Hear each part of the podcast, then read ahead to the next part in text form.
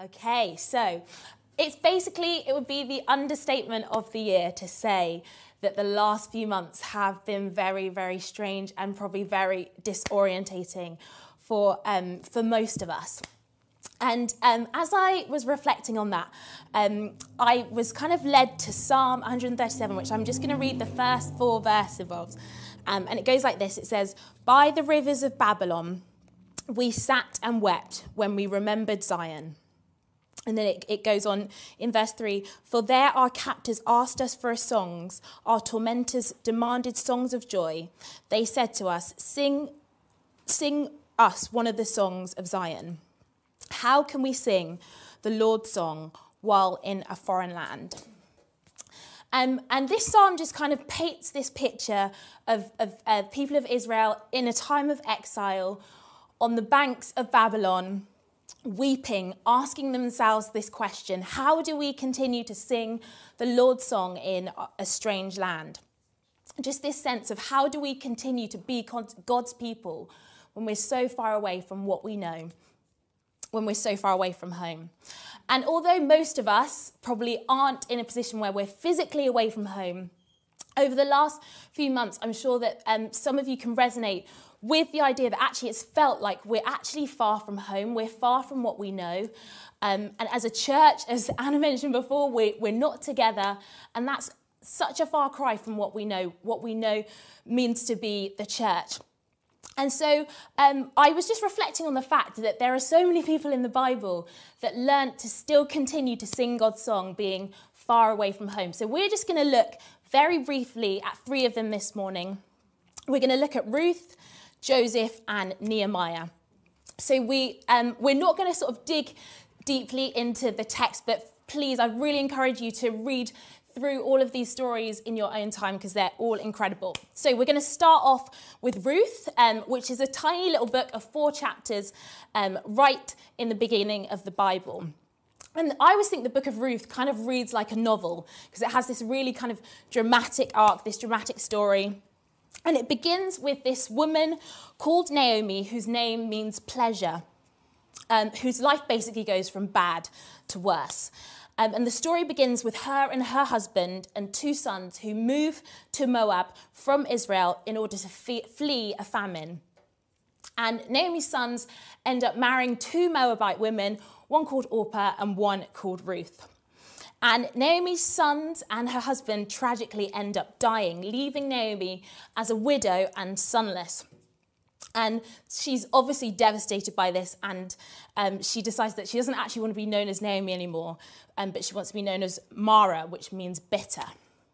And so eventually the famine comes to an end, and Naomi decides to head back home. And she tells her new daughters in law that she's going to be doing that. Um, and she tells them that she doesn't want them to come with her because there's no kind of prospect of them um, for their life back in um, back home. And uh, Naomi successfully persuades um, Orpah um, not to come with her, but she cannot shake off Ruth. Um, and there's this beautiful passage um, which is found in chapter 1 from verse 16. Um, it's, it's often quoted at weddings, so you might have heard it before, even if you've not read the book. And it goes like this Do not urge me to leave you or to turn back from you. Where you go, I will go. Where you stay, I will stay. Your people will be my people, and your God, my God. And what we see here is Ruth making this really bold choice to follow Naomi's God, to follow her mother in law, um, and to trust in Naomi's God's ability to take care of her, her. She says, Your God will be my God. She chooses to let go of her own goals and intentions in order to serve Naomi.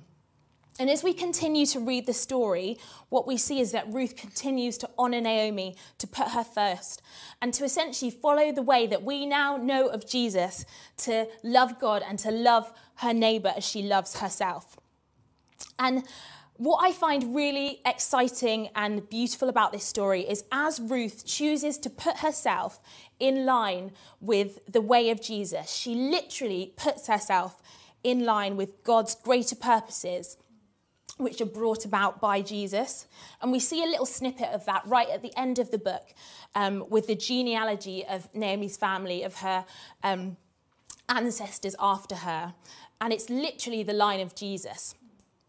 And um, Boaz in um, chapter 2, verse 12, says of, says of Ruth, May you be richly rewarded by the Lord, the God of Israel, under whose wings you have come to take refuge.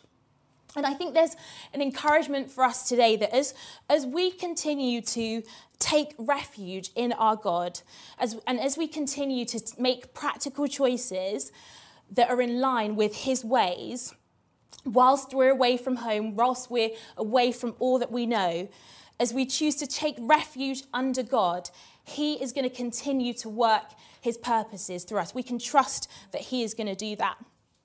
And particularly for those of us who um, maybe are finding it difficult in this time to kind of continue to call Jesus Lord, that actually there's an encouragement that as, as we continue to do that, as we continue to put ourselves in line with what Jesus has for us, that we know, we know that actually He is going to continue to work out His purposes through us, even though we feel like we're miles away from what we know. And just, yeah, a, a real encouragement, particularly for, for anybody who's maybe feeling like actually you've had to make really tough choices over the last few months in this time of lockdown. It's felt really costly to continue to live a life that you know that Jesus has called you to. I feel that there's yeah, a massive encouragement for you today to remind you that God sees you, He knows you, and He's continuing to work His purposes through you, although you might feel completely disorientated by everything that is going on around you. And thank God we don't have to rely on ourselves in order to keep in line with what Jesus has called us to. In John 14, verse 15, Jesus said to his disciples, If you love me, you will keep my commandments. And I will ask the Father, and he will give you another helper to be with you forever. Even the Spirit of truth, whom the world cannot receive, because it neither sees or, know, or knows him. You know him for he dwells with you and will be with you. We have a helper as we continue. Even though we're far away from what we know, we have our helper, the Holy Spirit, right now with us. So that's the encouragement for us from Ruth. So we're going to move on to Joseph. And again, it's a story right in the beginning of the Bible, in the book of Genesis. Again, I'd really encourage you to read it. Um, it kind of goes from uh, chapter 37 all the way to chapter 45. And Joseph is forced away from his home, um, but not by his own choice. He's actually sold into slavery by his brothers. And it's, again, a real up and down narrative, which I'd really encourage you to read. But so Joseph's journey starts in chapter 37 of Genesis with him being thrown into a cistern by his jealous brothers in order to get rid of him. But then his brothers decide that they actually want to make a little bit of money off getting rid of Joseph, so they decide to sell him into slavery. And then Joseph is sold um, to Potiphar um, in order to work for him, and then is actually thrown into prison after he's falsely accused of trying to seduce Potiphar's wife. And whilst Joseph is in prison, he ends up helping out the king's cupbearer and the king's baker. He asked them to kind of remember him when they get out, um, but they fail to do that. And Joseph is kind of left alone um, without any prospects again. But as you read the story, there is this theme that kind of pops up throughout that, in spite of the kind of deception that Joseph has had to face, being let down by people, and that is that God is with Joseph.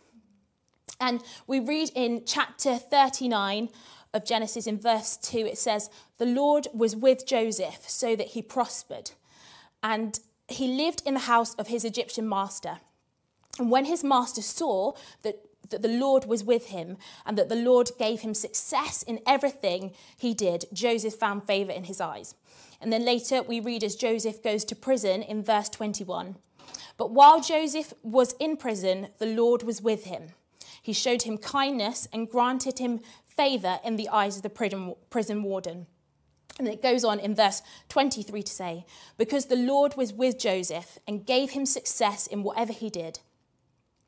And so, not, over, not only was jo- did Joseph know that God was with him, but it's evident for all around to see. And later, when Joseph um, eventually meets Pharaoh, Pharaoh says of him, Can we find anyone like this man, one in whom is the Spirit of God? So there Joseph is, he's away from home, away from all that he knows in frankly dire circumstances, but God is still with him. And he's still confident enough in God's presence with him that when he kind of gets into these sticky situations, when he has to interpret dreams for people, he completely leans on God, knowing that God will give him the interpretation for those dreams. And the other day, I was actually walking um, in King's Cross Station and I saw um, a poster, a British Red Cross poster. I think it might flash up in a minute. There it is. And as you can see, it says, You may feel alone, but you are not alone. And not alone is underlined in big letters. And it reminded me of this story that there's no doubt that Joseph was, even though he was away from home, away from all he knew, there's no doubt that he wasn't alone, even though he might have felt alone, even though all the kind of circumstances around him might have been screaming at him that he's alone. And I wonder whether you listening to this today might be feeling that all the circumstances around you feel make you feel like you're alone, making you feel like you're disorientated and again away from all that you know. But again, the encouragement here from Joseph's story is that even though that might be the message that we're receiving from all that's around us, we know, just like the poster says, we're actually not alone. And we have a reminder where Jesus says to his disciples as he's sending them out, as he's commissioning them to go out and make disciples, in Matthew 28, verse 20, he says, And surely I am with you always to the very end of the age. And again, for us, although circumstances might suggest something else, we have the promise of Jesus that we are not alone. He said he is with us always until the end of the age. So I'd encourage you to take him at his word, to continue to call on him. And remember, just as that poster kind of screams, even though you might feel alone, you are not alone. God has not forgotten you. And then finally, we come to Nehemiah. And his story, again, is recorded in the Old Testament in the Bible. And it comes at a time when the people of Israel find themselves in exile as a result of kind of turning away from God. And they were way away from Jerusalem, again, away from all that was familiar in regard to their faith in this foreign land. And we meet Nehemiah, who's a cupbearer to the king in this foreign land.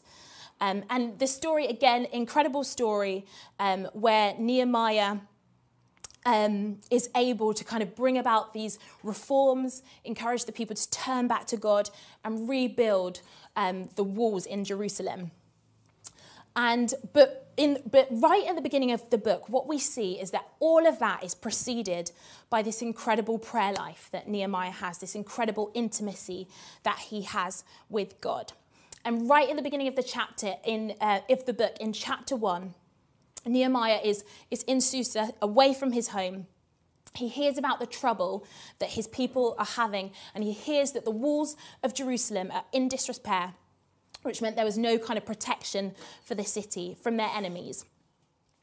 And we read that in response to that, Nehemiah in uh, chapter 1, verse 4, we read that he weeps, he mourns, he fasts, and he prays.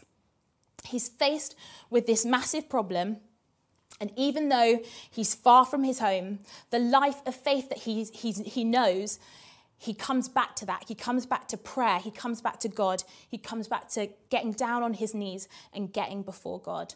And his prayer is recorded in um, verses 5 to 11. And we see that throughout the book, Nehemiah just continues to pray, whether that's kind of arrow prayers that he shoots up when he's asked a question by the king, that crucial question of, What is it you want? all the way to the long prayer recorded in chapter 9, which is this incredible prayer of praise, confession, and asking God. prayer is something that is so intrinsic to Nehemiah's life. And that as he, all that he's learned whilst at home, he takes that with him whilst he's away from home. And that becomes his default reaction. And um, the practice of that prayer, that continues to bear fruit for him, even though he's away from all that he knows, but not just for him, also for the people around him. And for me, right at the beginning of lockdown, I had, uh, I had one main particular TV obsession, um, and that was um, The Last Dance. You might have seen it, um, which was a TV documentary on Netflix all about basketball and specifically the Chicago Bulls basketball team of the 90s.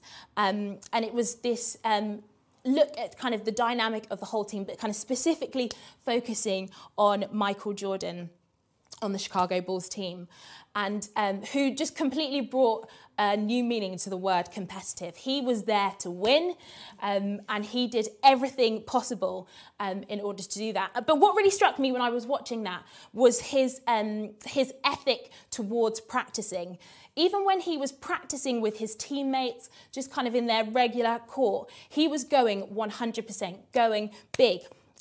And then all the way to when he was still filming, when he was filming the film uh, Space Jam, which some of you may have seen, he had a court built um, for him to practice on because it was that important to him to keep practicing.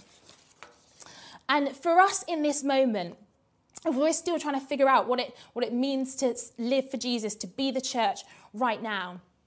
I just encourage you that we still need to continue in the practices of our faith. Even though it might, like, um, like Michael Jordan in The Last Dance, it might not feel like it's game time right now, it's still the time to keep practicing. Even though we might feel like we're away from all that we know, let's remain in prayer.